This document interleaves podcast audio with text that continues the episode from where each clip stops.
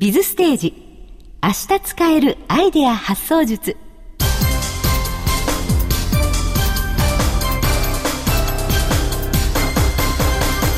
日々ビジネスの場で活躍されているあなたに。そしてこれから活躍したいと思っているあなたに。仕事や人生をもっと充実させるヒントをお届けするプログラム「ビズステージへようこそ」この時間は常にアイデアを求められているビジネスパーソンのあなたに明日使えるアイデア発想術を全13回にわたってお届けします。今回はその6回目です。お話は NPO 法人ソフトパークの理事でファイナンシャルプランナーそしてブレインパートナーでもある東堂武先生。パートナーは同じく NPO 法人ソフトパークの野津江千尋さんです。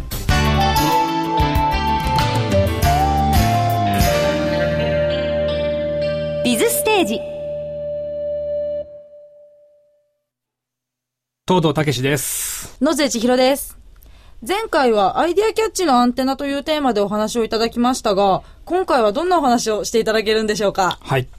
今回と次回なんですけれども、はい2回に分けて、えー、オートマチック情報収集というお話をしていきます。あの、前回はですね、はいえー潜在意識、意識というのを活用して、一つの情報を入れていくという方法をお話ししましたけれども、今回は、えー潜在意識、無意識、無意識のはい、方ですね。はい。の話なんですね。実はですね、はい。この無意識というのがですね、アイデアを発想する、とてもすごいキーポイントになってるんです。無意識なのにですか？無意識なのにです。はい。あの、無意識って普段意識しないから無意識なんですけど、そうですよね。必ず皆さん意識の中にその、意識と無意識っていう二つの自分を持ってるわけですね。はい。で、無意識さんは、あの、二人の自分のうちの黙ってる頑固な自分なんです。頑固な自分。頑固な自分なんです。あの、黙ってる分、はい。すごく意志が強くて、その人がうんって言わないと何も変わらないんですね。意外と重要ですね。重要なんです。で、この意識、無意識という話、特に無意識という機能をまず今日は理解していただきたいなとはい。いうところです。はい。まず、無意識は体験記録。体験記録。はい。はい。体験記録って何だと思います？うん体験したことを覚えてるっていうことですか、そね、の通りです。ありがとうございます。そのまんまです。えー体験したことすべてが無意識に記憶されていきます。覚えている、覚えてないに関わらず。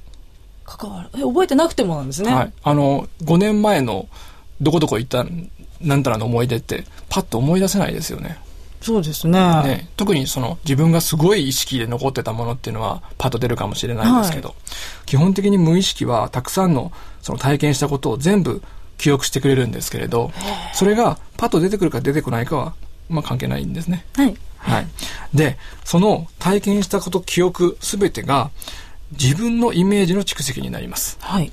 だから、自分がイメージ、自分のイメージ、なんていうのかな？自分本人そのものが、いろんなものを経験するっていうことは、自分が思ったこと、そのものを見て、自分がこう思いました。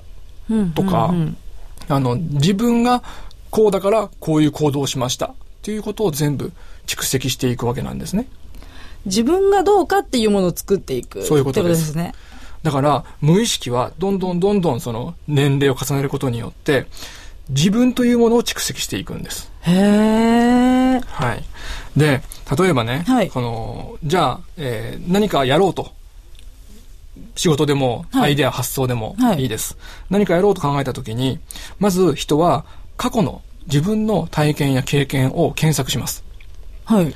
同じようなことやってないかなって。うん、はいなるほど。よくあの、パソコンで検索しますよね。しますね。えー自分の頭の中でもその検索が行われてるわけですね。で、過去の検索の結果、はい例えば、あ、こういうアイデア出したことあるなとか、こういうことしたことあるなっていう経験、または、そういった、やった結果、その失敗したこと、なんか思い出すわけです。はい。で、それが、自分らしいか自分らしくないかっていうのを判断して、うんうん、で、人間は実行、行動を起こすわけですね。そうすると、その結果が出てきますよね。はい。例えば、アイデア出そうと思ったけど、うまくアイデア出なかった。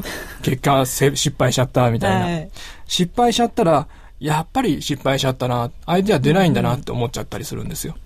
ああ、なるほど。それで自分のイメージがそういう風になっていくそういうことですね。で、それの積み重ねがすごく大事なんですね。だから、アイデアが例えば出なくても、こんなの一時的なことなんだと。うんうん。いつも僕はアイデア出してるんだと。ポンポンアイデア出る自分なんだと。っていうことを常に思いながらやることが大事なんです。うんいい方にイメージ持っていくんですね。そういうことです。アイデアがとにかく浮かぶ人っていうのは、アイデアを出した成功体験っていうのを、はいあの、上手に使って、アイデア発想のサイクルを作っています。へえ。はい。ここはですね、例えば、あの、習慣っていう言葉でもはい。使えるんですけれど、あの、毎回毎回やっていくと、それが習慣化するんですね。できちゃうってことですね。できちゃうんですね。はいあの、いろんなその仕事の方法だとか、はい考えてることの習慣っていうこともあるんですけれども、これ一つの例として、はい。えー野瀬さんは自動車免許を持ってますか？持ってます。おはい。えー例えばね、はいえー免許取り立ての時に、はいじゃあ車ちょっと乗りたいなと。乗りました。はい。その時に、あの、キーを回して、はい。えー周りを確認して、えーなんだっけサイドブレーキを下ろして、で、ウインカーを出して、ああ、はい。やりますよねやりますね。最初すっごい考えてやりますね。ですよね。はい。これは最初に、その、もの、意識でものを考えてるからなんです。うんうん、なるほど。でも、何回も何回も乗ってるうちにはい、覚えちゃいますよね。まあ自然にもう鍵やって、エン,え、まあ、エンジンかけて、サイドブレーキやって。さっとねはい。はい。これが、無意識の、その意識に習慣化されたってことなんですよ。へえ。はい。この体で覚えた、意識したスキルっていうのは、はい。約21日で、えー習慣化するっていうふうに言われています。21日ですか？はいまあ3週間ぐらいですね。どうなんですかね ?21 日ずっと車の運転をね、はいその発信だけしろってわけにはいかないんで、まあ、1日に1回はいやっていけば、そういうふうに習慣になるんじゃないかなって思うんですけれども、はいあの、とにかく、そういった行動や、えー、なんていうの？自分のイメージっていうのを、はい。あの、いい方に習慣化していく。これが大事なんです。なるほど。はい。あの、無意識の自分のイメージっていうのは、自分の行動をすべて、その、支配しているというか、あの、無意識で動くことっていうのは、はい自分が出ちゃうんですね。無意識で、へえ、そうなんですか。ははい。あの、人っていうのは、なんていうのかな、自分の中で、い。いろんな行動を起こすときに、はい無意識に5万回の自分への確認をしています。1日5万回です。多くないですか？多いんです。へえ。何か、何かしようっていう時も、自分の行動っていうのを制限してるのは自分なんですね。はい。それを毎回毎回、これははい自分らしい、または自分らしくないっはい。ていう、その、フィルターにかけて行動を起こしているというのが自分なんです。毎回そんなことややってるんですね。そういうことなんで。す。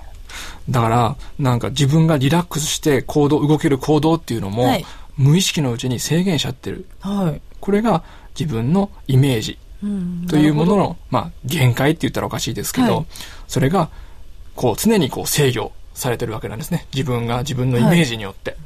はい。要するにですね、はいあの、自分がこれはできないと思ったことを、はいえーそのまま何回もこう蓄積してしまうと、自分はできないという無意識の意識を作ってしまうんです。そういうイメージできちゃうんですね、もう。イメージをはい。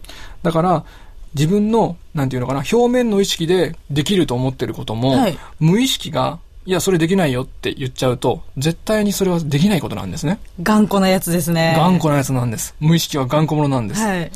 で、営業の人が、例えば、電話アポを何回も失敗して、はいじゃあ次電話アポを、こう、頑張ってやるかっていうと、はい。意識的には、もう、こう、ノックアウトされちゃってるんですよ。もう、できないなって。はい。でも、無意識の力で、はい。この電話アポはもう失敗するもんだと。あの、何回もやるうちに絶対自分の力になって、はいこういうもんで成功するんだという意識を持ってる人は、はいノックアウトされないわけなんです。へえ。ということでもわかるように、はいあの、人は自分の無意識のイメージっていうところから、はいその、出ることってすごく難しいことなんですね。そうですね。ね。で、その無意識をじゃあ活用したいって話なんですよ。どう活用すればいいですか？はいじゃその無意識っていうのは、はい一つのポイントがあります。あ。はい。無意識は自分が体験したこと。体験したこと。まあ、はいその経験ですね。あ、と、はいはい。実際の経験と、はい。自分の頭の中で、こう、生き生きと鮮明にイメージしたこと。はい。という、二つのことを区別できないんです。で、それをうまく利用すれば、自分のイメージ、勝手な想像はい。とか、いいイメージは、自分の経験したことになるんですね。へー。はい。それをうまく活用しようって話なんです。できますかね。はい。まあ、このポイントっていうのははい次回に続くんですけれども、はいとにかく今日はですね、はいあの、一つ言える、明日使えるアイデア発想術はいっていうのは、まあ自分のイメージっていうのを生き生きと鮮明にイメージすること。これが大事です。はい。で、どうするかっていうと、まあ、電車の中、朝会社行く、ね、電車乗りながら、はい自分がこうなりたいな、ああなりたいなっていうイメージを、こうポジティブにはい。ニヤニヤ思い出す。それを想像するわけです。はい。で、あの、前回、だいぶ前に紹介した肩書きシートはいっていうのを使ってもいいですし、あの、自分にメールをして、はいこういう人間に俺はなるぞ、みたいなのはいを送っても効果的ですね。もういいイメージをすり込んじゃうんですね。そういうことです。はい。で、これを実践すると、まあ、無意識にですね、アイデアがポンポン浮かぶ自分になるはずです。なりたいですね。はい。ぜひ使ってみてください。はい。というわけで、今回は、オートマチック情報収集というテーマでお話をしました。えー、次回なんですけども、今回に引き続き、オートマチック情報収集その2というテーマでお話しします。無意識へのインプット、その簡単な方法を紹介します。東堂さん、ありがとうございました。ありがとうございました。お送りしてまいりました「ビズステージ。明日使えるアイデア発想術」今日より元気な明日につながるヒントは見つかりましたか？ビズステージではもっともっとヒントが欲しいという方のために有料版をご用意しています。有料版は毎週火曜日と木曜日に発売。今週火曜日はアドベンチャー・フォー・メンタル・マネジメントの応用編とも言うべき。スキルアップビジネスリーダーへの道の第6回を発売しました。また木曜日にはメンタルタフネス迷わず池を発売。前回に引き続き教育界の風雲児として知られる学習塾緑進学院代表の石田勝則さんをゲストにお迎えしています。1週間に15分。自分のための投資を始めてみませんか？15分でメンタルマネジメントをもう一歩深く体得することができます。スキルアップビジネスリーダーへの道第6回。メンタルタフネス迷わず池はともに税込315円で発売中です。パソコンで聞くタイプや手軽に聞ける有料ポッドキャストタイプなどをご用意しました。詳しい購入方法はぜひビズステージの番組サイトでご確認ください。ラジオ日経のウェブサイトからアクセスできます。さて番組ではあなたからのご意見ご感想をお待ちしております。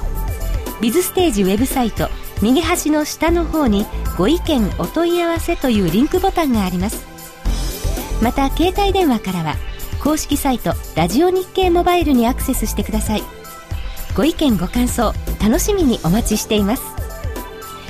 それでは今回のステージはここまでです。ビズステージ明日使えるアイデア発想術次回もお楽しみに。